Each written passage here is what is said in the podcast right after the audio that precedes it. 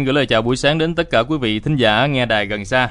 Mời quý vị cùng với chúng tôi theo dõi chương trình Sài Gòn buổi sáng đặc biệt nhân ngày Quốc tế Lao động ngày 1 tháng 5 và dịp này cũng càng trở nên có ý nghĩa hơn khi mà ngày hôm nay cũng là dịp kỷ niệm 45 năm ngày phát sóng đầu tiên của Đài Tiếng nói nhân dân thành phố Hồ Chí Minh VOH ngày 1 tháng 5 năm 1975, ngày 1 tháng 5 năm 2020.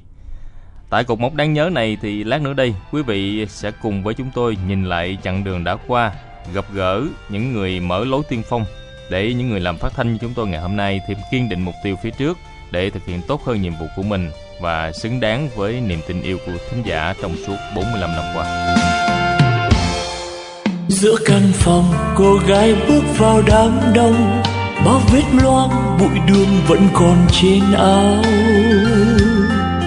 Cô gái âm thầm ngồi nơi cuối phòng Hỏi xung quanh về cuộc sống thăng trầm,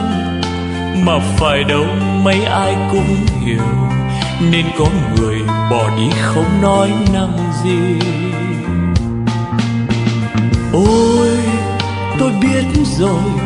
Cô là người vừa viết tin sáng nay. Bài viết chất chiêu từng nỗi niềm về cuộc sống đổi thay theo mỗi ngày. Bài viết nói thay từng số phận, Vừa vượt qua từng giông tố thăng trầm. Rồi hôm nay vẫn cây bút mọi ngày quyển nhật ký viết chưa từng nhắc tên mình. Tìm đến những nơi cần tiếng gọi của con tim người làm báo chân thành.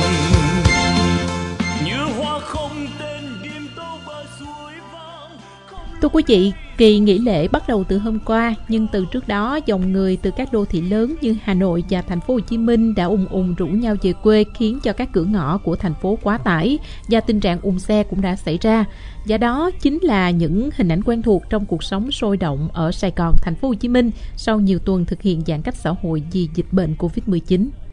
Nếu tính ra là từ hồi ờ, em nghỉ Tết tới giờ là bữa nay là em mới trở về nhà cũng ba bốn tháng ba tháng rồi ở trên thành phố đi làm thì nó đã giãn cách xã hội rồi ừ. hôm nay thì uh, ai cũng suy nghĩ là lâu lắm rồi chưa có về quê nên mọi người dồn về rất là nhiều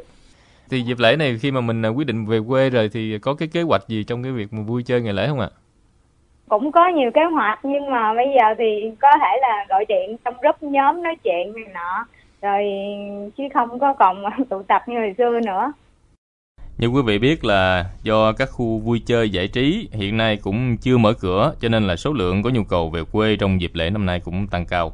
À, tuy nhiên, do yêu cầu là vẫn phải tiếp tục áp dụng các biện pháp là phòng chống dịch bệnh COVID-19 theo chỉ thị của Thủ tướng Chính phủ, cho nên là tại các nhà ga, các bến xe hay là tất cả mọi người hiện nay vẫn đang tuân thủ những quy định này, đó là giữ khoảng cách nơi công cộng và đặc biệt là hạn chế tiếp xúc trực tiếp.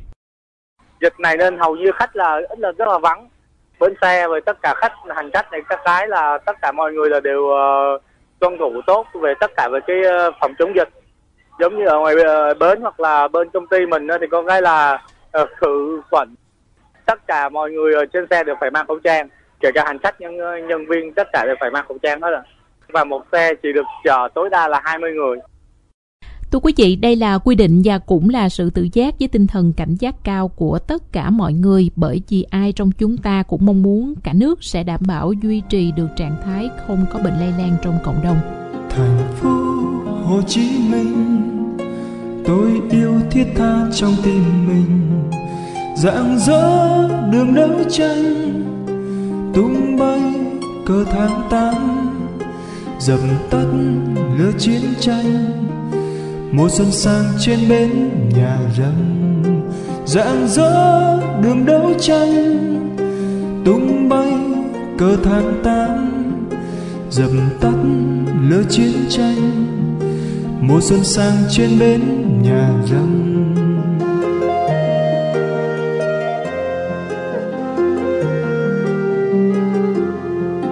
thành phố Hồ Chí Minh, tôi luôn khắc ghi trong tim mình một tiếng còi tiếng đưa bốn ba đường cứu nước Thưa quý vị, trong à, hai ngày vừa qua, nhân dịp kỷ niệm 45 năm ngày giải phóng miền Nam thống nhất đất nước, và ngày Quốc tế Lao động 1 tháng 5 hôm nay thì chương trình Sài Gòn buổi sáng đã giới thiệu đến quý vị và các bạn loạt 3 bài viết với chủ đề Chặng đường 45 năm bước chuyển cho hành trình mới. Bài đầu tiên đã đề cập đến nội dung là 45 năm giữ vững vị thế đầu tàu kinh tế của cả nước và bài thứ hai phát họa một thành phố Hồ Chí Minh với những đột phá hạ tầng giao thông để mở ra hướng phát triển mới. Và trong ngày hôm nay thì chương trình Sài Gòn buổi sáng đặc biệt xin được tiếp tục giới thiệu đến quý vị và các bạn bài viết cuối cùng của loạt bài này với nội dung khái lược một số thành tựu của thành phố Hồ Chí Minh cũng như là của cả nước trong 45 năm qua ở mảng đối ngoại. Bài viết sẽ có tiêu đề từ chiến thắng 30 tháng 4 đến đối tác cho nền hòa bình bền vững của thế giới. Thưa quý vị, trong khoảng thời lượng giới hạn, loạt bài này đã chỉ ra một số điểm nhấn cho thấy rằng thành phố Hồ Chí Minh luôn là đầu tàu kinh tế của cả nước, luôn là điểm sáng trong nhiều lĩnh vực như là ngoại giao, kinh tế, giao thông đô thị, là một đô thị năng động, liên tục tự đổi mới, linh hoạt trong thực nghiệm các chính sách mới để mang lại hiệu quả phát triển cao nhất và nhanh nhất. Tất cả nỗ lực sáng tạo đó cũng chỉ để nhằm hướng tới một thành phố Hồ Chí Minh là nơi có chất lượng sống tốt. Đó như là cách để thành phố tri ân những người đã và đang góp sức, góp phần xây dựng thành phố ngày càng lớn mạnh và để người dân ở khắp mọi nơi biết về một vùng đất năng động hiện đại nhưng đậm nghĩa tình và mãi là nơi đất lành chim đậu. Thành phố Hồ Chí Minh tôi yêu thiết tha bao công trình từ cánh đồng lúa xanh cho tôi đời nó ấm. Từ phố vương mến thân, đời vui lên theo tiếng còi tân thành phố Hồ Chí Minh, cho tôi niềm kiêu hãnh. Thành phố Hồ Chí Minh, người cho tôi tiếng hát và niềm tin. Người cho tôi tiếng hát và niềm tin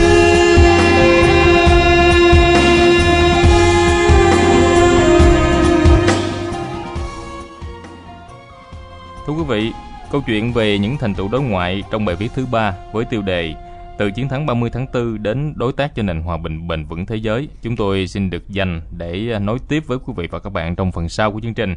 Bởi vì lúc này đây, sau khi mà cùng quý vị nghe bài hát Thành phố của tôi, có lẽ quý vị và các bạn cũng đã cảm nhận được tương đối đầy đủ về những gì mà thành phố Hồ Chí Minh đã mang đến cho mỗi người công dân khi đã quyết định sống và làm ăn tại đây. Điểm lại sẽ thấy là bao nhiêu năm qua, vùng đất này đã tiếp nhận hàng triệu người tìm đến sinh sống, học tập, làm việc và làm giàu bởi môi trường thân thiện, nhiều cơ hội để đổi đời, lập nghiệp. Và cũng chính nơi đây đang sở hữu một lực lượng lao động chất lượng cao bởi vì quy tụ được một nguồn nhân công dồi dào mà không có nơi nào có được. Và chính đôi bàn tay của họ đã và đang góp phần xây dựng thành phố ngày một giàu đẹp hơn. Vâng, thưa quý vị, đó chính là những người công nhân. Và trong giai đoạn hiện nay, họ đã làm gì và phải chuẩn bị những gì để làm chủ được công nghệ mới, sẵn sàng với tâm thế là bước vào kỷ nguyên 4.0, đáp ứng được những yêu cầu của một đô thị thông minh, sáng tạo đặt ra. Để làm rõ những vấn đề này thì mời quý vị và các bạn sẽ cùng nghe bài viết do phóng viên Thùy Dương và Thủy Tiên thực hiện đã ghi nhận lại sự chuyển mình từ chính lực lượng công nhân tại thành phố Hồ Chí Minh. Thưa quý vị, nhận thức được rằng giai cấp công nhân sẽ là đối tượng chịu tác động trực tiếp tiến trình hội nhập và cuộc cách mạng công nghiệp lần thứ tư, nên mỗi người công nhân hiện nay đã tự ý hơn rất nhiều trong việc tự học, tự trang bị cho mình những kiến thức nhằm nâng cao chất lượng công việc. Từ một công nhân lúc mới vào công ty chỉ là lao động phổ thông, nhưng sau một thời gian làm việc, anh Phạm Quang Thiện đang làm việc tại khu công nghiệp Tân Tạo, quận Bình Tân, thành phố Hồ Chí Minh, đã tự học trong suốt nhiều năm. Đến nay anh đã là một kỹ sư có tay nghề cao và có những sáng kiến mang lại lợi ích cho công ty. Anh Thiện chia sẻ. Mình phải bắt kịp với xu thế thì mình cũng phải tự trang bị kiến thức cho mình nhiều hơn, đi học hỏi thêm mấy chỗ khác để về mà mình phục vụ cho công việc của mình. Quan trọng là ở từ nỗ lực của bản thân mình thôi, còn từ trong cái công việc của mình là mình từ sáng kiến ra, từ làm trong công việc thấy nó nó, nó nhanh hơn. Dưới mình còn nhiều người với thêm mà mình có cái hàng nó, nó nó số lượng nó lớn hơn. Nếu mà mình không có cẩn thận với chủ quan quá không nhiều khi hàng là hư một cái thì nó hư cả đơn hàng luôn nên mình phải có trách nhiệm nhiều. Còn với anh Đàm Văn Hoàng một đảng viên trẻ hiện đang là công nhân bảo trì điện của công ty trách nhiệm hữu hạn thương mại Hồng Ngọc thuộc Liên đoàn Lao động quận Gò Vấp anh có nhiều sáng kiến mô hình được áp dụng vào thực tiễn anh cũng là người đã chủ động cải tiến thiết bị điện của phân xưởng góp phần nâng cao hiệu quả và giảm tiêu thụ điện năng Anh được mọi người biết đến với hình ảnh một thanh niên năng động, nhiệt tình tham gia các phong trào của công ty. Anh Hoàng chia sẻ thì mình phấn đấu làm sao trong cái công việc của mình ấy, thì hoàn thành tốt công việc. Đồng thời ấy, là mình cũng tiếp thu những cái công nghệ khoa học kỹ thuật cũng như là mình học hỏi thêm những cái tầng lớp đi trước. Thì mình áp dụng thực tế tại công ty đồng thời mình cũng thấy rằng là nó hiệu quả nó phù hợp với lại cái môi trường làm việc cũng như những cái trang thiết bị mà mình cảm thấy có lợi cho công ty, có lợi cho chương trình mà tiết kiệm điện cho đất nước thì mình áp dụng thực tế vào công ty của mình đang à, làm việc. Đồng thời cũng là có tốt cho cái ngành may của mình nhé. Thì mình à, muốn áp dụng như thế. Thì nói chung là bước đầu thì mình thấy mình đã hiệu quả thì mình rất là vui. Đồng thời tới đây thì mình sẽ cố gắng làm sao càng ngày càng phát triển thêm những cái mô hình càng ngày càng nhân rộng ra. Là người có nhiều sáng tạo trong công việc, mang lại nhiều lợi ích cho công ty trong thời gian qua. Chị Phạm Thị Loan thuộc công ty Pai Ho, khu công nghiệp Tân Tạo, quận Tân Bình, đã luôn nỗ lực học tập thêm, trau dồi thêm kiến thức. Trong công việc cũng phải um, học tập, trau dồi kinh nghiệm của mình. Máy móc nó thay thế um, bàn tay của con người á, thì à, bên công ty cũng cho bọn em đi đào tạo một số lớp chuyên sâu về um, kỹ năng. Đầu tiên là kỹ năng mềm, rồi sau đó là kỹ năng về à, thao tác máy móc theo thời đại à, công nghệ 4.0 toàn bộ cái lập trình ở trên máy tính là toàn bộ tiếng Anh chẳng lẽ ừ bây giờ coi coi đó là phải cầm một cái cuốn từ điển tiếng Anh ra mà đọc thì thật sự rất là khó cho nên là đang cũng đang yêu cầu bên công ty cho bọn em một cái lớp hóa về đào tạo tiếng Anh mà về bên um, thao tác lập trình đó. Thực tế, những người công nhân hiện nay hiểu rất rõ vai trò của việc tự học tập và trao đổi thêm kiến thức nếu không muốn mình bị tụt lại phía sau. Vì vậy, sau mỗi giờ làm việc, vào mỗi buổi tối hay vào dịp cuối tuần, nhiều anh chị em công nhân cũng đăng ký rất nhiều lớp học khác nhau tùy vào nhu cầu của từng người. Một số anh chị em công nhân tâm sự. Nói chung là tại vì em cũng thích học những cái ngoại ngữ mới á, phần cũng là do để ờ, phục vụ cho công việc hiện tại. Tại bên hiện tại công công ty em đang làm là công ty Nhật cho nên em cũng muốn mình biết thêm để có thể ờ, thuận lợi cho công việc hơn. Công việc của em là bảo trì thiết bị, cũng muốn học hỏi được tiếng Nhật để mà mình có thể mình đọc hiểu được cái ngôn ngữ ờ, tin máy để mình xử lý được cái, những cái những cái khuyết điểm của máy phát sinh. Thì nói chung là khi mà mình tiếp xúc với những cái anh chị trong công ty mà những người người ta rành về ngoại ngữ á thì mình cũng cảm thấy có một cái gì đó là mình chưa bằng người ta. Nên là khi mà có những cái vấn đề phát sinh mình đều phải thông qua ý kiến của người ta hoặc là mình phải nhờ người ta truyền đạt như vậy rất là khó khăn. Mình biết thêm ngoại ngữ thì mình sẽ tự tin trong giao tiếp về công việc của mình nó trôi chảy. Mình, khi mà mình làm việc với người ta, mình ờ, có thể ờ, thoải mái, mình trao đổi, mình đưa ra ý kiến của mình. Thưa quý vị, qua câu chuyện của những người công nhân mà chúng tôi vừa ghi nhận trên đây, có thể thấy rằng họ là những người cần cù ham học hỏi say mê trong lao động có đầu tư cải tiến trong chuyên môn công việc, biết phấn đấu vươn lên, vượt qua khó khăn thử thách để khẳng định năng lực, cống hiến sức khỏe, trí tuệ cho nơi mình công tác để nâng cao chất lượng lao động, làm lợi cho doanh nghiệp xã hội.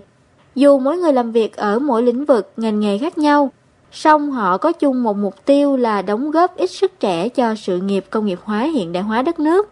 Nắm bắt được nhu cầu của các anh chị em công nhân mong muốn được học tập nâng cao trình độ theo kịp thời đại mới. Hiện nay, phía Trung tâm hỗ trợ thanh niên công nhân thành phố Hồ Chí Minh cũng đã có những chương trình, giải pháp hỗ trợ. Trong đó là việc thường xuyên tổ chức các lớp học để giúp các anh chị em công nhân nâng cao trình độ. Ông Lê Thanh Vũ, Giám đốc Trung tâm hỗ trợ thanh niên công nhân thành phố Hồ Chí Minh chia sẻ đối với lại à, lực lượng thanh niên công nhân trên địa bàn thành phố mà để ngày càng thêm vững mạnh thì trước tiên thì các bạn phải trang bị cho mình bản lĩnh hội nhập trong à, thời kỳ à, công nghiệp 4.0 này và cụ thể hội nhập như thế nào thì có thể mấy bạn trang bị cho mình thêm cái hành trang kiến thức đó là bổ sung thêm ngoại ngữ thì trung tâm hỗ trợ thanh niên công nhân thành phố có tổ chức các lớp ngoại ngữ miễn phí gồm có tiếng Anh, tiếng Nhật, tiếng Hàn Quốc và tiếng Trung Quốc. Cái thứ hai đó là các bạn phải trang bị cho mình về trình độ uh, tinh học Trung tâm ờ, hỗ trợ thanh niên công nhân có tổ chức các lớp ờ, tinh học miễn phí dành cho mấy bạn thanh niên công nhân có nhu cầu, đặc biệt là từ trong tháng 5 này là tháng công nhân, 20 suất học bổng à, để dành cho mấy bạn à, thanh niên công nhân mà có ờ, năng khiếu cũng như sở trường về công nghệ thông tin. Thì như vậy là 20 suất học bổng này là hoàn toàn miễn phí 100% dành cho mấy bạn thanh niên công nhân có nhu cầu cũng như là đảm bảo theo ừ, tiêu chuẩn về công nghệ thông tin. Đặc biệt là sau khi bớt lại cái giãn cách xã hội thì trung tâm cũng có ờ, triển khai các chương trình để nâng cao kiến thức chuyên môn nghiệp vụ dành cho mấy bạn thanh công nhân ờ, trên địa bàn của thành phố Thưa quý vị, có thể thấy sự nỗ lực muốn vươn lên của mỗi bản thân người công nhân trong lao động sản xuất, trong rèn luyện phẩm chất đạo đức đã không chỉ trở thành động lực to lớn trong việc thực hiện nhiệm vụ phát triển kinh tế xã hội của thành phố, mà còn góp phần nâng cao vị thế của giai cấp công nhân thành phố trong tiến trình công nghiệp hóa hiện đại hóa và hội nhập. Thưa quý vị, cách mạng 4.0 sẽ tạo ra một nhu cầu sử dụng công nhân khác hẳn trước đây. Nó sẽ ảnh hưởng trực tiếp đến cơ cấu nguồn nhân lực của Việt Nam. Sẽ có sự chuyển dịch mạnh mẽ trong sử dụng nguồn lực từ khu vực sử dụng công nhân giá rẻ, kỹ năng thấp sang nguồn nhân lực chất lượng cao, kỹ năng tốt. Vì vậy, trong cuộc cách mạng công nghiệp này thì không có cách nào khác, người công nhân phải thay đổi để trở thành người lao động thông minh, chất lượng cao và để thích nghi với xu thế của thời đại. Khi đêm dần buông về phía xa xa, khi tiếng cười nói đầy áp trong những mái nhà, đường phố cũng dần lặng im, nhẹ bước chân trên đường khuya.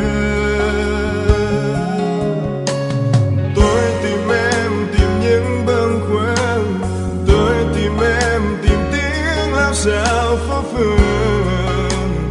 tôi tìm em tìm cây trôi che trong đêm long lanh trong đôi mắt em.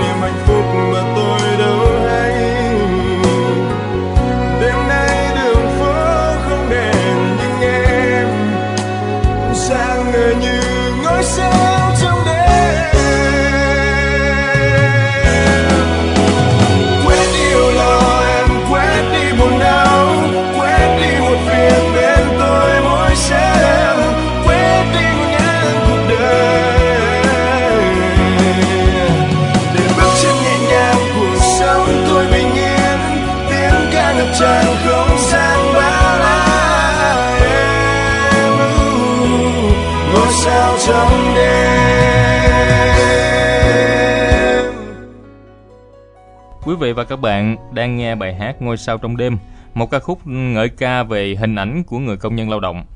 Những bài hát có nội dung như thế này thì vẫn thường được phát sóng trong nhiều chương trình của Đài Tiếng nói nhân dân thành phố Hồ Chí Minh VOH theo yêu cầu của các bạn công nhân bởi vì đây cũng chính là một trong những lực lượng thính giả hùng hậu và trung thành của làn sóng Đài Tiếng nói nhân dân thành phố Hồ Chí Minh. Vì thế mà kể từ thời điểm sau khi Đài Phát thanh Giải phóng cùng năm cánh quân tiến vào giải phóng tiếp quản Sài Gòn vào mùa xuân lịch sử năm 1975 để tiếp tục sứ mệnh lịch sử của mình với tên gọi là Đài Tiếng nói nhân dân thành phố Hồ Chí Minh VOH thì các nội dung chương trình đó vẫn tiếp tục phục vụ các đối tượng thính giả rộng rãi trong đó có lực lượng công nhân. Và trong 45 năm qua, cùng với sự lớn mạnh của thành phố, thì VOH đã kế thừa thành quả của thế hệ đi trước để tiếp tục xây dựng đài vươn lên cả về phạm vi phủ sóng lẫn chất lượng nội dung chương trình, tiếp cận phát thanh hiện đại để xứng đáng, xứng tầm là cơ quan đại diện tiếng nói của người dân ở một thành phố luôn giữ vị trí đầu tàu của cả nước trên nhiều lĩnh vực. Chính vì vậy, hơn 4 thập kỷ qua với phương châm luôn nói những điều thính giả muốn nghe, các chương trình phát thanh vì thế luôn là món ăn tinh thần không thể thiếu của hàng triệu người dân ở thành phố mang tên Bác và cho đến nay là của đông đảo thính giả trên khắp mọi miền đất nước. Thành quả của chặng đường vẽ vang đó dù đã đi qua hay đang sắp đến đều in đậm trong ký ức của đội ngũ cán bộ phóng viên VOH nhiều thời kỳ. Ký ức 45 năm về VOH ngày hôm nay cũng sẽ được tái hiện lại qua lời kể của những phóng viên, biên tập viên và cả đội ngũ thầm lặng phía sau làn sóng để quý vị hiểu thêm, yêu thêm và tiếp tục đồng hành cùng làn sóng của chúng tôi VOH. Và tinh thần 45 năm của VOH sẽ được sâu chuỗi lại qua lời kể của luật sư, nhà báo Hành Lợi, nghệ sĩ ưu tú Phi Điểu, kỹ thuật viên Đoàn Thanh Thủy, kỹ thuật viên Mã Trần Tòng và phóng viên Minh Phương. Có cái câu thơ của Tô Hữu là Trường Sơn đông nắng tây mưa, ai chưa đến đó thì chưa rõ mình. Thành ra tuổi trẻ cái lứa chúng tôi là hừng hực không à, sung phong đi ra chiến trường. Bởi vậy cho nên tôi đầu quân về đài phát thanh giải phóng. Thành phố mới giải phóng nhiều thứ nó bừa bộn công việc rất là nhiều. Cho nên ngoài cái công việc của một phóng viên thì à, thành phố yêu cầu cái gì để chúng tôi tham gia cái đó? Hồi xưa mới đi phóng viên để là đài phát thanh Sài Gòn giải phóng giải phóng chừng à, hai năm.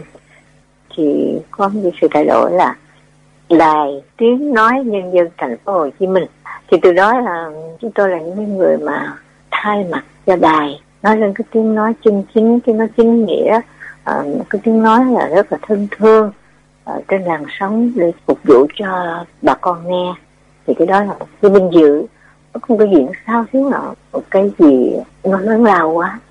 Ừ, thúc đẩy được chúng tôi trong công việc trong tiếng nói trong mạng sống phát thanh phải có trách nhiệm hơn thúc đẩy cái công việc của mình. Và tiếng nói của mình phải làm sao cho trong sáng để phục vụ nhân dân ở những cái năm mà càng khó khăn á, thì là các cái đội ngũ kỹ thuật càng nhiệt tình và càng thể hiện rõ cái tính thanh niên sung kích của thời đó để mà cải thiện cái chương trình của mình và làm sao những cái thành phẩm của mình nó tốt hơn nó hay hơn vào những năm 90 thì ờ, Đài Tiếng nói Nhân dân Thành phố Hồ Chí Minh có mở thêm một cái kênh phát ngày chủ nhật tạp chí truyền thanh. Lúc bây giờ tổng biên tập trang bị cho chúng tôi một cái ờ, điện thoại ghi âm và lần đầu tiên ở trong các cơ quan báo chí truyền thông thì Đài Tiếng nói Nhân dân Thành phố Hồ Chí Minh mở một cái đường dây nóng tiếp nhận tất cả những cái ý kiến, à, những thắc mắc, những kiến nghị và những cái phản ánh của người dân từ các nơi gửi về cho đài. Thường là một năm có một cái ngày là, là ngày kỷ niệm nhà báo thì thường xin ý kiến vào tất cả các chuyên mục của làn sóng đại tiếng nói trên thành phố à, bà con thấy chuyên mục nào nghe được? Bà con thấy chuyên mục là cần thêm bà con thấy chuyên mục là cần bớt nói chung là phục vụ dân và xin hồi âm lại cái gì cần thiết và cái gì còn chưa hay cái gì chưa có đi đúng cái cái cái cái, cái, cái phục vụ của mình. Và đối với bà con thì có đều có ý kiến đóng góp. Thì tại cái thời điểm lúc năm 2000 thì lúc đó đã đã có công nghệ kỹ thuật số rồi. Cũng không cái sử dụng băng từ giống như là là cái thời trước năm 2000 thì cái quá trình thu thì nó cũng đơn giản hơn và nó làm thao tác nó cũng nhanh hơn. Ở thời điểm hiện tại thì với công việc phát thanh thì về mặt kỹ thuật được hỗ trợ rất là nhiều từ phía công nghệ thì công việc dễ dàng hơn. Nhưng mà chúng ta cũng biết là cái sự cạnh tranh từ những cái loại hình giải trí khác à, những cái sự những cái phương tiện truyền thông khác thì nó cũng khiến cho uh, chúng ta phải vận động nhiều hơn. Chúng ta đang thấy là uh, phát thanh thì cũng phải cạnh tranh với mạng xã hội Facebook, YouTube những cái uh, mạng xã hội khác nữa khi mà chúng ta đang phải đối đầu như vậy à, chúng ta đang có những cái nền tảng mạng xã hội và chúng ta ứng dụng những cái nền tảng mạng xã hội đó để phát triển cho công việc phát thanh của mình. À, từ thương hiệu radio VOH thì chúng tôi uh, xây dựng những cái trang fanpage trên Facebook và dựa vào cái fanpage đó để chúng ta có thể uh, nắm bắt được là đối tượng khán giả của chúng ta nghe uh, đang ở đối tượng nào bao nhiêu tuổi cái thể loại chương trình mà chúng ta uh, được người dùng người nghe nhiều nhất thì từ đó chúng ta quay trở lại, chúng ta phát triển cái chương trình phát thanh của mình. Đài mà sống được thì cũng nhờ người nghe. Nhưng mà làm sao cho người nghe người ta đến với mình, người ta luôn luôn thấy cần thiết, như là cuộc sống như là hơi thở. Thì làn sống phải làm mọi cách để cái làn sống tốt hơn. Những cái đối tượng mà hồi nào giờ vẫn vẫn yêu làn sống, vẫn tiếp tục yêu mến tiếng nói của đài và có cái đóng góp để cho làn sống của đài ngày càng tốt hơn và cái công việc của tất cả cán bộ công nhân viên của đài cũng phục vụ ngược lại cho bà con càng ngày càng chân tình hơn hợp lý hơn và càng ngày càng bay xa. Thưa quý vị, một vài chia sẻ từ ký ức vừa rồi của một số cán bộ, phóng viên, biên tập viên qua các thời kỳ của Đài Tiếng nói nhân dân thành phố Hồ Chí Minh. Có lẽ chưa đủ để nói hết về chặng đường 45 năm của VOH, nhưng phần nào đã phản ánh rõ kim chỉ nam hoạt động của Đài Tiếng nói nhân dân thành phố Hồ Chí Minh. Đó là từ khi thành lập cho đến nay, mặc dù còn nhiều khó khăn nhưng mà VOH vẫn luôn giữ vững tôn chỉ, định hướng tuyên truyền, đại diện cho tiếng nói của Đảng, của chính quyền và nhân dân thành phố Hồ Chí Minh, luôn phản ánh kịp thời những vấn đề dân sinh nóng bỏng. Và thông qua làn sóng thì mọi quyết sách chủ trương của Đảng, của nhà nước và của thành phố cũng đến với từng người dân, từng nhà qua chiếc radio, qua trang tin và cả trên app điện thoại thông minh hiện nay. Em là phát thanh viên trên làn sóng đài. Em là phát thanh viên làn sóng radio. Mỗi sớm mọi người thức dậy Mỗi chiều mọi người tan ca. Giọng em thanh thoát như là chim hót. Em là phát thanh viên trên làn sóng đài em là phát thanh viên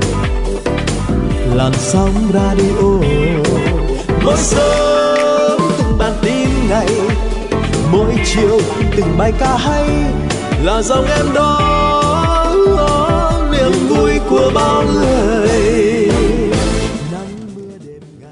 Với sứ mệnh của mình hàng ngày hàng giờ lực lượng phóng viên biên tập viên của đài có trách nhiệm theo dõi dòng thời sự chính yếu bám sát cuộc sống để kịp thời chia sẻ với quý tín giả những diễn biến mới nhất về tình hình trong nước và cả thế giới khi mà dòng chảy thông tin chính thức được cập nhật liên tục thì phần nào sẽ giúp cho người dân có thể hình dung và yên tâm về một bức tranh chung của đời sống kinh tế xã hội Việt Nam luôn được giữ vững trong một môi trường hòa bình và ổn định. Và ở đó, thành phố Hồ Chí Minh với vai trò là đầu tàu kinh tế của cả nước luôn là điểm sáng trong nhiều lĩnh vực như là ngoại giao, kinh tế, giao thông đô thị. Minh chứng rõ ràng nhất được thể hiện qua sự liên tục đổi mới, sự vận dụng sáng tạo và linh hoạt trong việc thực nghiệm các chính sách mới để có thể mang lại được hiệu quả phát triển cao nhất và nhanh nhất cho thành phố. Đó là chưa kể vùng đất này còn là xuất phát điểm của nhiều mô hình hay mà nay cũng đã trở thành công thức chung cho cả nước. Một trong những nền tảng quan trọng giúp cho thành phố Hồ Chí Minh có thể đạt được những kết quả như chúng tôi vừa nói với quý vị, đó là những thành tựu trong lĩnh vực ngoại giao của đất nước trong suốt 45 năm qua. Và đây cũng là nội dung trong bài cuối trong loạt 3 bài viết Chặng đường 45 năm bước chuyển cho hành trình mới của nhóm phóng viên Sài Gòn buổi sáng. Sáng nay, chương trình Sài Gòn buổi sáng đặc biệt xin được giới thiệu đến quý vị và các bạn bài thứ ba với nhan đề từ chiến thắng 30 tháng 4 đến đối tác cho nền hòa bình bền vững thế giới. Và ngay lúc này đây thì biên tập viên Bích Thảo sẽ giới thiệu đến quý vị một số nhận định khái quát qua nội dung trong bài viết này. Xin được mời chị. Thưa quý vị, tính đến nay 45 năm ngày chiến thắng lịch sử 30 tháng 4 năm 1975, chính sách đối ngoại và hội nhập quốc tế của Việt Nam được mở rộng và đi vào chiều sâu, tạo nên sức mạnh tổng hợp, góp phần duy trì hòa bình, ổn định, hỗ trợ phát triển và tạo vị thế mới của Việt Nam trên trường quốc tế. Nhìn lại tiến trình lịch sử từ ngày 30 tháng 4 năm 1975 cho đến nay, đối ngoại và hội nhập quốc tế của Việt Nam đã đạt được những thành tựu to lớn. Trên cơ sở tạo dựng nền tảng tin cậy chính trị, ngành ngoại giao đã làm tốt vai trò tạo kết nối, thúc đẩy hội nhập quốc tế, gia tăng lợi ích, phục vụ cho công cuộc phát triển đất nước. Ý kiến từ tiến sĩ Nguyễn Ngọc Trường là Chủ tịch Trung tâm Nghiên cứu Chiến lược và Phát triển quan hệ quốc tế. Thì nhưng mà sau khi khi mà nhận thức được những cái xu hướng phát triển của tình thế giới thì phải nói là chúng ta thực hiện cái kịp thời cái đường lối đổi mới, cải cách và đi với mở cửa, đi với bình thường hóa quan hệ với tất cả các nước, đặc biệt là các nước lớn, làm bạn với tất cả các nước, rồi à, đa phương và đa dạng hóa cái quan hệ quốc tế. Rồi chúng ta kịp thời tham gia vào các cái à, tổ chức như là ASEAN tham gia vào à, APEC à, tổ chức thương mại thế giới. Thế thì phải nói là những cái bước đi như thế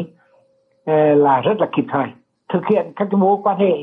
ờ, quốc tế nó đa phương và đa dạng nhưng đồng thời nó có trọng tâm trọng điểm thực hiện ờ, xây dựng và phát triển đất nước trong bốn thập kỷ qua. Về ngoại giao nhà nước từ thế bị bao dây cấm giận ngay sau chiến thắng 30 tháng 4 năm 1975. Đến nay, Việt Nam có quan hệ ngoại giao với 188 trên 193 quốc gia thành viên Liên Hiệp Quốc, là thành viên tích cực của hơn 70 tổ chức quốc tế và khu vực, thiết lập quan hệ đối tác chiến lược, đối tác toàn diện với rất nhiều nước lớn trên thế giới. Nói về điều này, tiến sĩ Đặng Đình Quý, trưởng phái đoàn đại diện Việt Nam tại Liên Hiệp Quốc từng nhấn mạnh. Đặc trưng của đối tác chiến lược đối tác toàn diện là có ba đặc trưng. Thứ nhất tức là cái mức độ đan xen về lợi ích mọi mặt. Cái điều thứ hai là sự tồn tại và hiệu quả của các cơ chế hợp tác các cơ chế mà xử lý những vấn đề nảy sinh. Và điều thứ ba tức là cái mức độ lòng tin giữa hai bên. Cái việc mà nâng lên cái quan hệ đối tác chiến lược hoặc là quan hệ đối tác toàn diện với các nước quan trọng nó tạo ra cho chúng ta củng cố cho cái vị thế đối ngoại rất lớn của chúng ta và phục vụ rất là quan trọng cho cả mục tiêu phát triển cũng như mục tiêu bảo vệ an ninh tổ quốc Việt Nam đã có những đóng góp tích cực, hiệu quả và đảm nhiệm thành công nhiều vai trò chủ chốt tại các diễn đàn đa phương trên mọi cấp độ và lĩnh vực. Nổi bật Việt Nam là thành viên có trách nhiệm của Liên Hiệp Quốc, Hiệp hội các quốc gia Đông Nam Á ASEAN. Ngoài ra, Việt Nam cũng đẩy mạnh và tham gia ngày càng thực chất, hiệu quả các tổ chức, diễn đàn hợp tác liên khu vực và khu vực như Hội nghị Thượng đỉnh Đông Á, Diễn đàn Hợp tác Kinh tế Châu Á-Thái Bình Dương, Diễn đàn Hợp tác Á-Âu, Diễn đàn Hợp tác Đông Á-Mỹ Latin, Bên cạnh đó, chúng ta cũng đã thể hiện vai trò là thành viên có trách nhiệm tại ASEAN, Liên Hiệp Quốc, Diễn đàn Hợp tác Á-Âu, Hội đồng Nhân quyền, Hội đồng Kinh tế Xã hội, Tổ chức Giáo dục Khoa học và Văn hóa Liên Hiệp Quốc, các cơ chế Mê Công. Bên cạnh đó, đấu tranh bảo vệ chủ quyền và toàn diện lãnh thổ luôn là nhiệm vụ hàng đầu và xuyên suốt của ngành ngoại giao. Những năm qua, ngành ngoại giao luôn phối hợp chặt chẽ với các bộ ngành địa phương của ta và cùng các nước liên quan nỗ lực xây dựng một đường biên giới hòa bình hữu nghị và ổn định hợp tác để phát triển. Tiến sĩ Trần Công Trục, nguyên trưởng ban biên giới của chính phủ, nói về công tác phân giới cắm mốc Việt Nam, Lào, Campuchia, một trong những thành công của chính sách ngoại giao Việt Nam ta từ sau năm 1975. Cho đến nay công tác phân giới cắm mốc đã cắm được hầu hết các địa điểm quan trọng như cửa khẩu, nơi có đường giao thông cắt qua biên giới, nơi có dân cư tập trung sinh sống và canh tác đặc biệt là cắm được ở ngã ba biên giới Việt Nam, Lào, Campuchia và mốc cuối cùng của biên giới đất liền mốc số 314 năm 2012. Chính sách ngoại giao mềm dẻo, đa phương hóa và sâu rộng trên nhiều lĩnh vực là đòn bẩy để kinh tế Việt Nam hội nhập ngày càng sâu rộng với thế giới. Dù biết có không ít khó khăn khi bước ra sân chơi lớn nhưng xác định có hội nhập mới có phát triển, thế nên Việt Nam tự tin gia nhập nhiều tổ chức thương mại. Việt Nam mở rộng quan hệ thương mại xuất khẩu hàng hóa tới 230 thị trường của các nước và vùng lãnh thổ, ký kết trên 90 hiệp định thương mại song phương, gần 60 hiệp định khuyến khích và bảo hộ đầu tư, 54 hiệp định chống đánh thuế hai lần và nhiều hiệp ước hợp tác về văn hóa song phương với các nước và các tổ chức quốc tế. Nói về vấn đề này, tiến sĩ Võ Trí Thành cho biết. Là mở cửa hội nhập là một phần hữu cơ của quá trình cải cách và đây là một điều kiện cần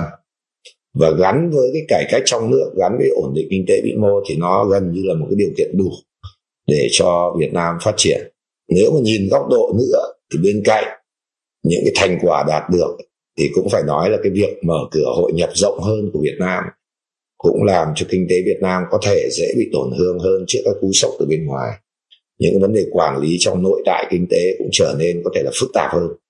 Thế nhưng cái rủi ro lớn nhất là không hội nhập thì không có phát triển. Thưa quý vị, những thành tựu trong hơn 4 thập kỷ qua đã đóng góp tích cực vào công cuộc xây dựng và bảo vệ Tổ quốc sau ngày 30 tháng 4 năm 1975 và cũng là hành trang quan trọng để chúng ta bước vào giai đoạn phát triển mới mang tính then chốt. Tuy nhiên cũng còn đó những cơ hội mà chúng ta vẫn chưa tận dụng hết để đóng góp hiệu quả hơn cho công cuộc xây dựng và bảo vệ Tổ quốc. Hội nhập quốc tế và phát triển của khoa học công nghệ mang lại cho chúng ta rất nhiều cơ hội để bứt phá, nhưng cùng với đó là rất nhiều thách thức cần được hóa giải. Tình hình này đòi hỏi ngành ngoại giao nói riêng phải tiếp tục nỗ lực, chủ động sáng tạo trong tư duy, hiện đại trong cách làm, chú trọng tính hiệu quả để triển khai thắng lợi của các chủ trương nghị quyết của đảng trong thời kỳ mới. Thưa quý vị, chặng đường 45 năm của một đất nước không phải là dài. Nhưng trong một khoảng thời gian đó, để đưa đất nước vượt qua những khó khăn, có lúc tưởng chừng không thể gượng dậy nổi để từng bước đứng lên, từng bước đi tới và đang từng ngày tiến xa trên con đường phát triển. Rồi từng năm lớn mạnh, vươn cao trên chính trường quốc tế như Việt Nam, thì đó không phải là một điều dễ dàng. Nhưng chỉ với hơn 30 phút của chương trình Sài Gòn buổi sáng đặc biệt hôm nay, khi nghiệm lại nội dung của ba bài viết mà chúng tôi vừa mới giới thiệu đến quý vị, thì quý vị và chúng tôi có thể thấy rõ là vì sao mà mỗi người dân Việt Nam đều có thể tự hào với hai tiếng Việt Nam. Như trong bài viết tôn vinh Ngày Quốc tế Lao động 1 tháng 5, ngay cả lực lượng công nhân cũng không chịu khuất phục trước khó khăn. Họ đã tự đánh thức mình, nỗ lực thay đổi để hòa nhịp với buổi bình minh của cách mạng công nghệ của thế giới hay trong dòng ký ức 45 năm Đài Phát thanh Giải phóng Đài Tiếng nói nhân dân Thành phố Hồ Chí Minh VOH thì đội ngũ phóng viên biên tập viên cũng luôn tự hoàn thiện mình để hoàn thành sứ mệnh trước những yêu cầu và thách thức mới. Còn trên mặt trận ngoại giao với chính sách đối ngoại rất có trách nhiệm là đất nước cởi mở cho mọi quan hệ hợp tác thì Việt Nam không những giữ vững nền hòa bình để phát triển mà còn trở thành đối tác tin cậy và là thành viên có trách nhiệm của cộng đồng quốc tế hiện nay. Chúng ta có quyền tự hào để gọi đó là chiến thắng tiếp nối những chiến thắng. Nhưng đó chưa phải là đích đến của Việt Nam, mà đó là những bước ngoặt quan trọng mà Việt Nam đang chinh phục trên đường về đích. Là một đất nước mà ở đó dân giàu, nước mạnh, dân chủ, công bằng và văn minh.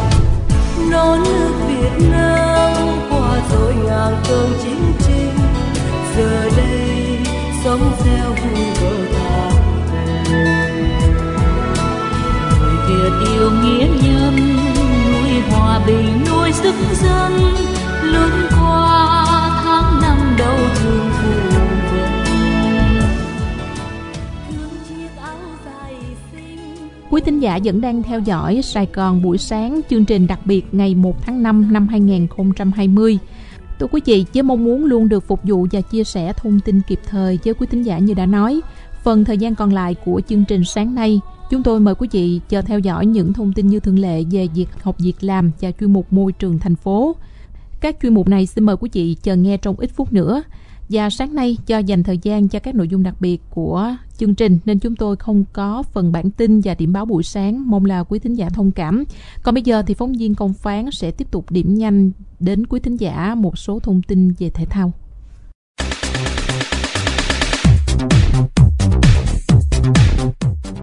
Quý vị và các bạn hâm mộ thể thao thân mến, lãnh đạo Liên đoàn bóng đá Việt Nam xác nhận quân viên Bắc Hang-seo vẫn đang chờ kết quả xin nhập tịch của thủ môn Philip Nguyễn. Phát biểu trên truyền thông mới đây, Tổng thư ký Lê Quài Anh cho biết, quân viên Bắc Hang-seo và Liên đoàn bóng đá Việt Nam vẫn đang chờ kết quả xin nhập quốc tịch của Philip Nguyễn. Nếu có quốc tịch thì quân viên Bắc sẽ xem xét việc sử dụng thủ môn Việt Kiều Xét tại đội tuyển Việt Nam.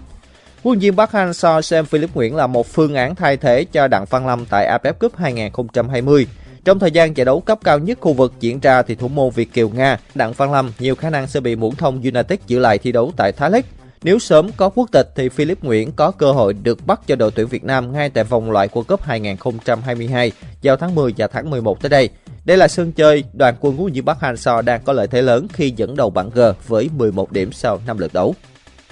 Thưa quý vị, ban tổ chức của giải Ligue 1 và Ligue 2 không còn cách nào khác và đồng loạt quỹ và giải quyết các vấn đề tồn động bằng phiếu bầu. Hiện Ligue An giải hạn những nước Pháp đã thực hiện 30 trên 38 vòng đấu và không còn có cơ hội thực hiện nốt 8 vòng đấu còn lại do dịch Covid-19. Thủ tướng Pháp Edouard Philippe cho hay, nước này đang phải lên kế hoạch để bằng mọi cách hạn chế độ lây nhiễm. Liên đoàn bóng đá Pháp cũng đã tổ chức một cuộc bỏ phiếu để đi đến quyết định hủy cả hai giải đấu vì không thể chờ đến hết tháng 9 như quy định của chính phủ. Và mới đây thì Paris Saint-Germain đang rộng cửa trở thành nhà vô địch của Ligue 1 bởi hiện nay họ đang có được 70 điểm hơn Marseille đến 12 điểm nhưng thi đấu ít hơn một trận. Đây là lần thứ 9 Paris Saint-Germain vô địch giải đấu có lịch sử 82 năm. Trong khi đó, tiền đạo Kylian Mbappe trở thành vua phá lưới với 33 bàn thắng. Ligue 1 và Ligue 2 nhiều khả năng sẽ bỏ phiếu theo hướng công nhận kết quả một cách bình thường dựa trên điểm số hiện tại. Như thế, hai đội bóng thứ 19 và thứ 20 sẽ rất hạn. Câu lạc bộ Lorient và Lens sau 28 vòng đấu đang chia nhau vị trí nhất của Ligue 2 với số điểm là 53 và 54 sẽ được thăng hạng. Đội thứ 18 của Ligue 1 giải hạng như nước Pháp là Nimes sẽ đá play-off với đội bóng xếp thứ ba của Ligue 2, đó là câu lạc bộ Ajaccio thì còn phải chờ đợi. Thưa quý vị, theo tờ Daily Mail, dàn sau của Manchester United đã nhận được thông báo về việc trở lại tập luyện vào ngày 18 tháng 5. Các cầu thủ sẽ đến trung tâm huấn luyện Carrington theo từng nhóm nhỏ, sau đó về nhà tự tắm rửa và giặt quần áo. Quỹ đỏ cũng đã ngừng mọi hoạt động tập luyện kể từ ngày 17 tháng 3 do dịch Covid-19. Toàn bộ cầu thủ đội 1 cũng như các đội trẻ đều nhận được giáo án tập luyện riêng để duy trì thể trạng trong thời gian ở nhà tránh dịch Covid-19. Ngoài Manchester United thì nhiều đội bóng tại Premier League cũng dự tính trở lại tập luyện vào giữa tháng 5. Thậm chí các cầu thủ Arsenal đã trở lại tập luyện ở trung tâm Coney hôm ngày 27 tháng 4 vừa qua sau 47 ngày rời xa sân bóng. Có thông tin cho rằng mùa giải năm nay của Premier League giải bóng đá ngoại Anh sẽ được nối lại vào tháng 6 với các trận đấu không khán giả. Dự kiến 92 trận đấu còn lại sẽ được hoàn tất trong vòng 6 tuần. Đến tháng 8 thì Manchester City và Chelsea sẽ trở lại thi đấu ở Champions League, còn Manchester United và Wolverhampton sẽ trở lại thi đấu tại Europa League. Trước khi mùa giải bị quản vì dịch Covid-19, Quỷ đỏ đã giành chiến thắng 5-0 trên sân của Last tại lượt đi của vòng 16 đội UEFA Europa League. Thưa quý vị, ITF Champion of Champions, một giải đấu theo thể thức bình chọn được tổ chức bởi Liên đoàn quần vợt thế giới ITF đã kết thúc với chiến thắng thuộc về Roger Federer. Đây là giải đấu với sự góp mặt của những tay vợt xuất sắc nhất từng vô địch các giải đấu của ITF kể từ năm 1978 đến nay, không phân biệt giới tính. Các tay vợt sẽ được bốc thăm vào từng cặp đấu theo thể thức loại trực tiếp dựa vào số lượt bình chọn của khán giả thông qua mạng xã hội Twitter. Tay vợt đang sở hữu 20 danh hiệu Grand Slam Roger Federer được miễn vòng 1 đã lần lượt vượt qua Blayton Hewitt ở vòng 2, Petra Kvitova ở vòng 3. Tay vợt nữ từng 9 lần đăng quang tại Wimbledon, Martina Navratilova ở tứ kết và tay vợt nữ giành được 22 danh hiệu Grand Slam đó là Fitzpatrick ở bán kết. Trong trận đấu chung kết thì Roger Federer đã giành chiến thắng với tỷ lệ suýt sao 51% so với cựu số 1 thế giới khác đó là Andy Murray 49%. Đáng chú ý thì hai tay vợt nam nổi tiếng khác của quần vợt đương đại đó là Rafael Nadal và Novak Djokovic đều đã sớm bị loại ở vòng 3. Nadal thua Murray còn Djokovic đã dừng bước trước quyền thoại do Smart Andron. Sự kiện thể thao lớn còn lại trong mùa hè đó là Tour de France đứng trước thách thức về mặt tổ chức. Bộ trưởng thể thao Pháp bà Rosana chia sẻ với báo chí rằng Tour de France vẫn chưa đặt ra vấn đề về việc hủy hay không, vẫn còn thời gian để chúng ta chờ đợi. Các nhà tổ chức đang được tư vấn những phương án khác. Bộ trưởng thể thao Pháp bà Rosana là một trong những người ủng hộ Tour de France diễn ra và đã nêu ý kiến về việc giải đua xe đạp này có thể phải diễn ra mà không có sự tham gia của khán giả 20 đường như truyền thống. Tour de France 2020 đã phải hoãn đến 2 tháng so với dự kiến. Theo lời thi đấu mới thì giải sẽ được diễn ra từ ngày 29 tháng 8 đến 20 tháng 9. Nhiều khả năng nếu Tour de France vẫn được tổ chức thì La Vuelta năm nay sẽ bị hủy bởi thời gian diễn ra hai giải đua xe đạp này là quá gần nhau và các tay đua sẽ không thể hồi phục để có thể tranh tài với thể trạng tốt nhất. Bên cạnh đó thì lịch trình tổ chức giải đua xe đạp đường trường vô địch thế giới cũng như tìm ra thời gian diễn ra Giro d'Italia cũng sẽ bị ảnh hưởng. Quý vị thân mến, vừa rồi là phần tin thể thao. Rõ ràng là các sự kiện thể thao trên thế giới trong thời gian vừa qua đã bị ảnh hưởng rất nhiều bởi dịch Covid-19. Trong đó khủng hoảng nhất có lẽ là môn bóng đá và chúng tôi sẽ trở lại với câu chuyện này trong Sportview tạp chí cuối tuần vào ngày chủ nhật tới đây. Mời quý vị và các bạn chờ nghe. Còn bây giờ thì mời quý vị và các bạn sẽ cùng theo dõi và ghi lại những thông tin về việc học việc làm mà mình quan tâm với phóng viên Thùy Dương. Thưa quý vị, năm 2020 thì trường Đại học Nông Lâm Thành phố Hồ Chí Minh tuyển sinh 4.975 sinh viên bằng 4 phương thức xét tuyển. Đầu tiên là phương thức tuyển thẳng và ưu tiên xét tuyển theo quy định của Bộ Giáo dục và Đào tạo. Phương thức thứ hai là xét tuyển dựa trên kết quả học tập của năm học kỳ bậc trung học phổ thông từ học kỳ 1 năm lớp 10 đến học kỳ 1 năm lớp 12 đối với thí sinh tốt nghiệp năm 2020 và phương thức này chiếm từ 40 đến 50% tổng chỉ tiêu. Phương thức thứ ba đó chính là xét tuyển dựa trên kết quả thi tốt nghiệp trung học phổ thông năm 2020. Phương thức này chiếm từ 50 đến 60% tổng chỉ tiêu. Và phương thức thứ tư đó chính là xét tuyển dựa trên kết quả kỳ thi, đánh giá năng lực do Đại học Quốc gia Thành phố Hồ Chí Minh tổ chức năm 2020 và phương thức này chiếm từ 10 đến 15% tổng chỉ tiêu.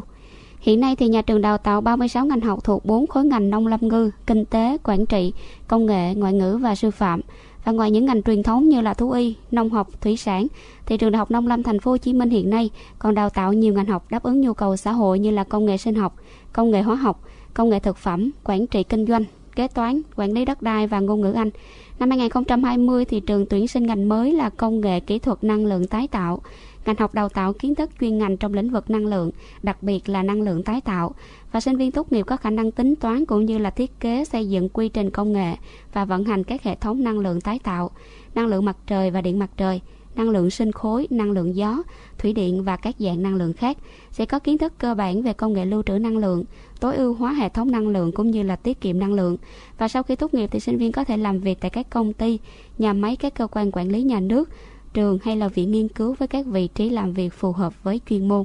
Mọi thông tin chi tiết về các phương thức xét tuyển năm nay của trường Đại học Nông Lâm Thành phố Hồ Chí Minh thì quý vị có thể vui lòng liên hệ đến website ts.hcmuaf.edu.vn hay là fanpage www.facebook.com sệt nông lâm university hoặc là số điện thoại 0862 945 817 0898 107 460 và bây giờ là một số thông tin từ Trung tâm hỗ trợ sinh viên và quan hệ doanh nghiệp Trường Đại học Nông Lâm Thành phố Hồ Chí Minh giới thiệu các vị trí tuyển dụng sau. Đầu tiên là công ty cổ phần sản xuất chế biến và phân phối nông nghiệp Tha Đi thuộc tập đoàn Trường Hải Thaco, cần tuyển kỹ sư trồng trọt, kỹ sư chăn nuôi thú y, nhân viên nhân sự, nhân viên hành chính, nhân viên kế toán, nhân viên biên phiên dịch, yêu cầu tốt nghiệp các ngành liên quan, làm việc tại các nông trường của công ty. Công ty cổ phần Misa cần tuyển nhân viên kinh doanh phần mềm, tốt nghiệp ngành kinh tế, làm việc tại quận 12 thành phố Hồ Chí Minh. Công ty cổ phần UV cần tuyển chuyên viên marketing thú y, nhân viên kinh doanh, kỹ thuật thú y, chuyên viên marketing thủy sản, nhân viên kinh doanh, kỹ thuật thủy sản tốt nghiệp chuyên ngành dược thú y, chăn nuôi thú y, nuôi trồng thủy sản, bệnh học thủy sản, làm việc tại Bình Chánh, thành phố Hồ Chí Minh. Công ty trách nhiệm hữu hạn Vibo cần tuyển nhân viên kinh doanh, kỹ thuật, nhân viên phòng lab, nhân viên marketing thủy sản, làm việc tại thành phố Hồ Chí Minh và các tỉnh miền Đông, yêu cầu tốt nghiệp chuyên ngành thú y, thủy sản và chăn nuôi.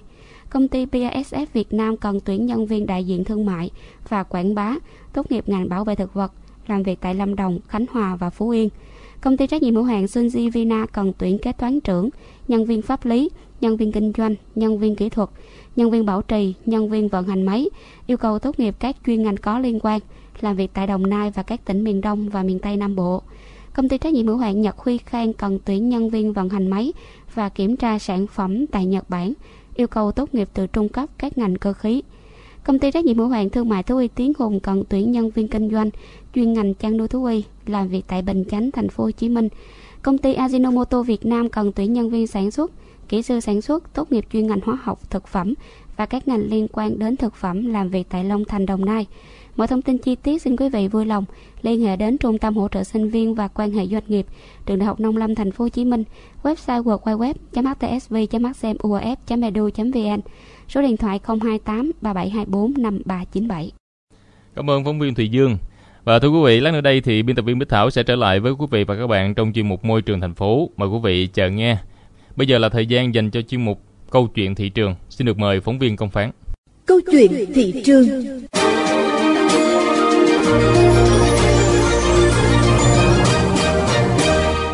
Thưa quý vị, dịch Covid-19 đã tác động sâu sắc đến mọi mặt của đời sống xã hội, các ngành nghề kinh tế, trong đó có lĩnh vực bất động sản. Trong thời gian dịch bệnh diễn biến phức tạp, những hoạt động vốn rất quan trọng của ngành bất động sản như giới thiệu sản phẩm, bán hàng đã bị ảnh hưởng không nhỏ. Tuy nhiên, đây cũng là khoảng thời gian lý tưởng khi một số ít doanh nghiệp bất động sản lớn nhạy bén với thị trường, thực hiện tái cấu trúc sản phẩm, thay đổi cách tiếp cận khách hàng để thích ứng với mùa dịch và tiếp tục tung sản phẩm mới ra thị trường. Bên cạnh đó thì các sản phẩm đang trục trịch được đưa ra thị trường hầu hết đều thuộc các khu đô thị quy mô đã được lên kế hoạch phát triển dài hạn theo lộ trình vạch sẵn từ trước. Do đó với tầm nhìn dài hạn, năng lực tài chính tốt thì các yếu tố bất lợi khách quan như dịch Covid-19 cũng sẽ không làm ảnh hưởng đến kế hoạch của các doanh nghiệp. Có thể nói bất động sản là một trong những ngành đóng góp rất lớn cho tăng trưởng kinh tế của thành phố Hồ Chí Minh thời gian dài qua. Xét về cơ cấu có khoảng 9.000 doanh nghiệp lớn trên địa bàn thì có khoảng 2% là doanh nghiệp bất động sản lớn, vốn trên 100 tỷ đồng, tỷ lệ nhỏ nhưng lại chiếm đến 70% số vốn đăng ký kinh doanh. Có vai trò quan trọng nhưng gần đây, tỷ trọng đóng góp ngành này thuộc hàng thấp nhất trong 9 ngành dịch vụ và chỉ tăng trưởng 1% năm 2019. Hầu hết doanh nghiệp đều khó khăn, giảm doanh thu, không đạt chỉ tiêu. Từ đầu năm đến nay, dịch Covid-19 tạo thêm sức ép khiến cho khó khăn lại chồng chất. Và mới đây, chính quyền thành phố đã có nhiều quyết sách quan trọng để tháo gỡ cho thị trường này. Ông Lê Quả Bình, Giám đốc Sở Xây dựng thành phố Hồ Chí Minh thông tin thêm. Tổ công tác đầu tư của đồng thành phố thì do đồng chí chủ tịch, ủy ban nhân thành phố làm tổ trưởng và sẵn sàng lắng nghe hết những khó khăn từ các sở ban ngành trình lên. Điều đó cũng cho thấy được rằng là sự nỗ lực của lãnh đạo thành phố cùng với các sở ban ngành để làm sao mong muốn, ước muốn rằng là cái thị trường bất động sản này nó sẽ phục hồi như chính bản thân sự phát triển của nó trong suốt thời gian vừa qua. Thì tôi tin rằng là với à, cái quy trình là 4 bước thay vì là 5 bước tôi tin rằng là với những cái giải quyết cho từng trường hợp khó khăn thì chúng ta sẽ nhân điển hình ra những các trường hợp khác. Và như vậy thì nó tạo sự hứng khởi, nó tạo sự thích thú cho các doanh nghiệp. Dường như là chúng ta bắt đầu có mở ra một con đường để chúng ta đi được rồi, thay vì chúng ta là bị tắc nghẽn. Thì như vậy thì tôi tin rằng là thị trường kinh doanh bất động sản nó sẽ bắt đầu, nó sẽ ấm lên. Nhận định chung của nhiều chuyên gia bất động sản thành phố Hồ Chí Minh các dự án tốt của các chủ đầu tư lớn hiện vẫn đang làm nóng thị trường. Những dự án này sẽ tạo đà phát triển trở lại cho cả thị trường sau khi dịch bệnh đi qua. Báo cáo thị trường biệt thự và nhà phố thành phố Hồ Chí Minh quý 1 năm 2020 chỉ ra rằng Covid-19 sẽ có ảnh hưởng đến thị trường trong ngắn hạn. Trong dài hạn, nhu cầu nhà ở vẫn trên đà tăng trưởng. Không những thế, khi dịch được kiểm soát thì nguồn cung và mức giá sẽ có xu hướng tăng. Khách hàng đầu tư trong giai đoạn này sẽ đón cơ hội mua bất động sản với giá hợp lý, kèm theo các chương trình kích cầu của doanh nghiệp. Mình thường lo lâu nay không khí hay bị ô nhiễm Bị ô nhiễm. Trời ẩm ướt quần áo ấm mốc con mình hay ốm Còn hay ốm Đừng vì lo sức khỏe cả nhà Hãy sắm ngay các đồ gia dụng Của Panasonic. Chuẩn nhật vô cùng uy tín Điều hòa Panasonic con Anui làm sạch không khí. Làm sạch không khí. Muốn thực phẩm tươi ngon mua tủ lạnh Panasonic. Tủ lạnh đông mềm diệt khuẩn Panasonic. Nó nếu muốn xoay quanh thì hãy mua ngay chiếc máy giặt Panasonic để sức khỏe cả nhà an toàn. Với nước siêu mạnh từ đây yêu Và một năm vui tươi bắt đầu. Hãy mua sản phẩm gia dụng. Panasonic cho gia đình đông đầy yêu thương Panasonic, thương hiệu uy tín chuẩn Nhật, luôn đồng hành và mang đến những sản phẩm bảo vệ sức khỏe cho bạn và gia đình, đảm bảo một cuộc sống hạnh phúc, đồng đầy yêu thương. Anh chồng kỹ sư của em hôm nay sao yêu đời thế? Chứ sao nữa, đang lên danh sách các vật tư để chuẩn bị xây dựng nhà mới mà. Xi măng nè, vôi, gạch, sơn. Ủa, em thấy uh, còn thiếu một thứ quan trọng nhất đó. Thép thì anh chọn loại nào? À, riêng về kết cấu thép, anh chỉ tin dùng một loại thôi. Đó là thép miền Nam V. Lý do vì sao nói em nghe thử nè. Em biết không, hầu hết các công trình lớn của đất nước mình á đều được xây dựng bằng thép miền Nam V như cầu Mỹ Thuận, Hầm Thủ Thiêm, các tuyến đường cao tốc và các cao ốc khắp Việt Nam. Năm ngoái á, công ty còn cử anh đi tham quan nhà máy thép miền Nam để thẩm định nhà cung cấp thép. Anh tận mắt nhìn thấy nhà máy thép khổng lồ với dây chuyền sản xuất hiện đại, được nhập khẩu đồng bộ từ Italia và cũng chính do các kỹ sư Italia chế tạo và lắp đặt đó em. Chắc hoành tráng lắm anh nhờ. Ờ chứ sao? Trước đây khi ba mẹ mình xây nhà, chúng từ lọc theo xây dựng cũng đã chọn thép miền Nam V cho ba mẹ mình. 50 năm mà nhà mình vẫn kiên cố đó. Giờ thì em hiểu rồi. Thép miền Nam V, nền tảng cho tương lai vững bền. Sản phẩm của Tổng công ty thép Việt Nam CTCP. Mình thường lo lâu nay không khí hay bị ô nhiễm Bị ô nhiễm Trời ẩm ướt quần áo ấm mốc con mình hay ốm Còn hay ốm Đừng vì lo sức khỏe cả nhà Hãy sắm ngay các đồ gia dụng Của Panasonic chuẩn Nhật vô cùng uy tín. Điều hòa Panasonic con Anui làm sạch không khí. Làm sạch không khí. Muốn thực phẩm tươi ngon mua tủ lạnh Panasonic Tủ lạnh đông mềm diệt khuẩn Panasonic. Nó nếu muốn sạch khuẩn thì hãy mua ngay chiếc máy giặt. Panasonic để sức khỏe cả nhà an toàn. Với nước siêu mạnh từ đây Và một năm vui tươi bắt đầu. Hãy mua sản phẩm gia dụng. Panasonic cho gia đình đông đầy yêu thương Panasonic, thương hiệu uy tín chuẩn Nhật, luôn đồng hành và mang đến những sản phẩm bảo vệ sức khỏe cho bạn và gia đình, đảm bảo một cuộc sống hạnh phúc, đồng đầy yêu thương.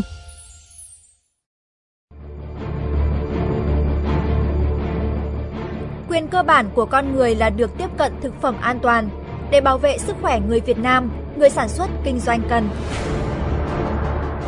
tuân thủ quy định pháp luật về an toàn thực phẩm, tăng cường áp dụng thành quả cách mạng 4.0 trong sản xuất nông nghiệp, sử dụng nguyên liệu, vật liệu có nguồn gốc, xuất xứ rõ ràng, đúng liều lượng, đúng đối tượng trong sản xuất thực phẩm, tuyệt đối không sản xuất, kinh doanh thực phẩm giả, kém chất lượng, không an toàn. Các tổ chức dịch vụ quảng cáo chấp hành nghiêm quy định về quảng cáo thực phẩm. Các cơ quan chức năng chủ động kiểm tra, giám sát, xử lý nghiêm các trường hợp vi phạm trong sản xuất, kinh doanh, quảng cáo thực phẩm. Người tiêu dùng không sử dụng thực phẩm không rõ nguồn gốc xuất xứ, cẩn trọng trước thông tin quảng cáo sai, thổi phồng, quảng cáo thực phẩm như thuốc chữa bệnh. Vì sức khỏe cộng đồng, phát triển kinh tế xã hội, hãy nghiêm chỉnh chấp hành chính sách pháp luật trong sản xuất, kinh doanh và quảng cáo thực phẩm. Cục An toàn thực phẩm Bộ Y tế. Cục An toàn thực phẩm Bộ Y tế.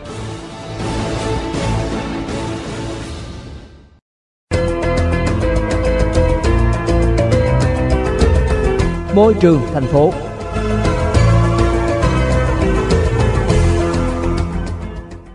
Xin chào quý tín giả đang theo dõi chuyên mục Môi trường thành phố sáng nay. Cảm ơn Sở Tài nguyên và Môi trường thành phố Hồ Chí Minh số 63 Lý Tự Trọng, phường Bến Nghé, quận 1 đã phối hợp cùng với chúng tôi thực hiện nội dung này. Thưa quý vị, nói về không khí ô nhiễm, người ta sợ nhất là bụi siêu mịn. Bụi siêu mịn không thể thấy bằng mắt thường, nó nhỏ đến mức chỉ bằng 1 phần 30 của một sợi tóc. Các loại bụi này hầu hết sinh ra từ khí thải giao thông như là xe máy, xe buýt, xe hơi, trong đó sinh bụi nhiều nhất là các loại xe chạy bằng dầu diesel ở các công trình xây dựng, ở các nhà máy công nghiệp. Theo Tổ chức Y tế Thế giới WHO thì cơ thể con người chỉ có cơ chế tự bảo vệ với bụi hạt có kích cỡ lớn hơn 10 micromet. Tuy nhiên, với bụi kích cỡ từ 0,01 cho đến 5 micromet sẽ bị giữ lại trong khí quản và phế nang. Bụi mịn PM2.5 có đường kính nhỏ hơn 2,5 micromet là chất gây ô nhiễm nguy hiểm nhất đối với sức khỏe con người. Bụi mịn có thể xâm nhập sâu vào cơ thể người do có kích thước siêu nhỏ và ảnh hưởng sức khỏe nhiều người hơn bất kỳ chất gây ô nhiễm nào khác ngay cả ở nồng độ thấp. Thế nên, song song với các biện pháp giảm thải ô nhiễm không khí, chúng ta cần quan tâm đến các đối tượng dễ bị ảnh hưởng sức khỏe bởi ô nhiễm không khí đó là thai phụ và trẻ em. Một kết quả mới công bố từ tạp chí Y khoa Thế giới đã cho thấy bụi mịn PM2.5 hoàn toàn có thể qua nhau thai và tác động đến sức khỏe thai nhi, còn với trẻ em dưới 5 tuổi sẽ là mối nguy về các căn bệnh hen suyễn và nhiều bệnh mãn tính sau này. Tiến sĩ Trần Ngọc Đăng là giảng viên bộ môn sức khỏe môi trường khoa y tế công cộng Đại học Y Dược Thành phố Hồ Chí Minh đã có hẳn một nghiên cứu về đề tài này và đã chia sẻ với chúng tôi. thì nó có à, ba cái đường chính là nó có thể xâm nhập qua cái đường, chủ yếu là đường hô hấp, tức là xông qua chúng ta hít thở bằng đường mũi, miệng hoặc nó cũng có thể xâm nhập qua uh, qua da và qua niêm mạc. Bởi vì chúng ta biết á, kích thước bụi mịn là nó khoảng 2,5 uh, micromet trở xuống. Cái cái đường kính của cái lỗ chân lông của chúng ta khoảng 40 đến 50 micromet. Tức là như vậy nó vẫn lớn hơn tới 20 lần. Dạ. kích thước của sợi tóc mình nó là khoảng uh, 70 micromet tức là nó lớn hơn 30 lần. Chúng ta lấy sợi tóc chúng ta chẻ nó ra 30 lần thì nó bằng kích thước của miệng để mọi người hình dung nó nhỏ thế nào. Cho nên nó có thể xâm nhập vào đường uh, mũi qua miệng và qua da niêm. À, tuy nhiên khi những cái bụi mịn này mà nó qua cái đường uh, hô hấp á à, và bụi mà kích thước càng nhỏ thì nó càng xâm nhập sâu vào phong phổi và nó có thể đến tận những cái phế nang của chúng ta. Và tại phế nang những cái bụi nào nó kích thước nhỏ hơn một micromet á, thì nó khả năng nó xâm nhập qua cái thành phế nang và nó đi vào máu. Và như vậy nó có thể tác động lên rất là nhiều hệ cơ quan khác nhau của cơ thể mình. Gần đây nhất có một cái nghiên cứu người ta công bố trên cái tạp chí uh, Nature uh, Communication tức bộ tạp chí uh, trong chuyên ngành y khoa nó rất là nổi tiếng. Thấy rằng người ta quan sát 25 bà mẹ uh, đang mang thai. Và người ta thấy là cái những cái bụi mịn này nè người ta đã quan sát thấy được trong cái nhau thai bà mẹ đó tức là nó có khả năng nó xuyên qua nhau thai và nó ảnh hưởng đến những cái cái thai nhi. Rất là nhiều cái bằng chứng khác nhau người ta cũng đã cho thấy rằng là những cái những cái chất ô nhiễm không khí và những cái bụi mịn này nó cùng gây ra sinh non tức là mình bình thường thai kỳ của mình phải 40 tuần nếu mình sinh trước 37 tuần thì người ta gọi sinh non à, và nó cũng có thể gây gia tăng cái khả năng à, sinh nhẹ cân à, nếu như mình tiếp xúc với cái nồng độ của mình thì đó là tác động lên ờ, bà mẹ và thai nhi. Cùng à, ờ, trẻ em đặc biệt là trẻ em từ 0 đến 5 tuổi á, là một cái nhóm đối tượng mình à, cần phải à, lưu tâm. Tức là những cái đối tượng rất là dễ bị tổn thương. À, người ta thấy rằng là trong cái giai đoạn từ 0 đến 5 tuổi này nếu như mà mình à, để cho trẻ em tiếp xúc với cái ô nhiễm không khí quá nhiều á thì đáng lẽ cái người bình thường thì cái phổi, chức năng phổi người ta phát triển bình thường, người ta đạt đỉnh tới hai, lúc 20 tuổi đạt đỉnh sau đó người ta giảm dần. Thì những cái trẻ em này trong giai đoạn không năm tuổi mà nếu như tiếp xúc với những cái chất ô nhiễm không khí và bụi mịn thì nó lại làm cho cái chức năng phổi của trẻ em nó bị à, không bình thường. Và như vậy nó gia tăng về lâu về dài nó gây ra những cái nguy cơ à, Ờ, tắc nghẽn bản tính COPD hen suyễn về lâu về dài tức là thậm chí sau này khi lớn lên nó mới phát triển những của mình đó. À, cho nên giai đoạn không đến năm mình phải hết sức mình bảo vệ những đứa trẻ. Ngoài ra người ta cũng thấy rằng là nếu những cái bụi miệng này á mà nó ờ, như mình nói nó nó xâm nhập vào máu nó có thể lên tới não và nó có trong cái giai đoạn uh, trẻ sơ sinh này nọ thì cái bộ não mình nó đang phát triển. Thì những cái bụi mịn này nó có thể nó tấn công lên những cái ờ, tế bào não và nó gây tổn thương những tế bào não cho nên những em bé đó về sau này á, nó sẽ có những cái vấn đề về cái ờ, nhận thức cũng như cái vấn đề về học hỏi Thưa quý vị, từ những phân tích trên có thể thấy bảo vệ môi trường là bảo vệ chính sức khỏe của con người. Đeo khẩu trang đúng cách, nhỏ mũi, nhỏ mắt và tăng cường sức đề kháng. Đặc biệt cần giữ nhà cửa thoáng mát, sạch sẽ, quét và hút bụi thường xuyên, hạn chế ra ngoài giờ cao điểm, nhất là phụ nữ mang thai, trẻ em dưới 5 tuổi, là cách mà người dân có thể áp dụng để tự vệ trước tình trạng ô nhiễm không khí, bụi mịn. Đó là biện pháp trước mắt còn về lâu dài, để tránh bụi mịn là mối đe dọa của con người, không gì hơn là các biện pháp kiểm soát khí thải nghiêm ngặt. Người dân nên tắt các thiết bị điện khi không sử dụng, sử dụng năng lượng sạch, sử dụng các thiết bị tiết kiệm năng lượng, hạn chế các hoạt động đốt cháy và tăng cường gìn giữ cây xanh. Đến đây thì thời lượng của chuyên mục môi trường thành phố cũng đã hết. Cảm ơn Sở Tài nguyên và Môi trường thành phố Hồ Chí Minh số 63 Lý Tự Trọng, phường Bến Nghé, quận 1 đã phối hợp cùng với chúng tôi thực hiện chuyên mục này. Xin cảm ơn biên tập viên Bích Thảo với nội dung của chuyên mục môi trường thành phố vừa rồi. Thưa quý vị, đến đây thì thời gian của chương trình Sài Gòn buổi sáng đặc biệt ngày 1 tháng 5 năm 2020 cũng đã khép lại. Rất cảm ơn quý thính giả đã quan tâm theo dõi. Xin chào tạm biệt và hẹn gặp lại quý vị vào Sài Gòn buổi sáng ngày mai ạ. À.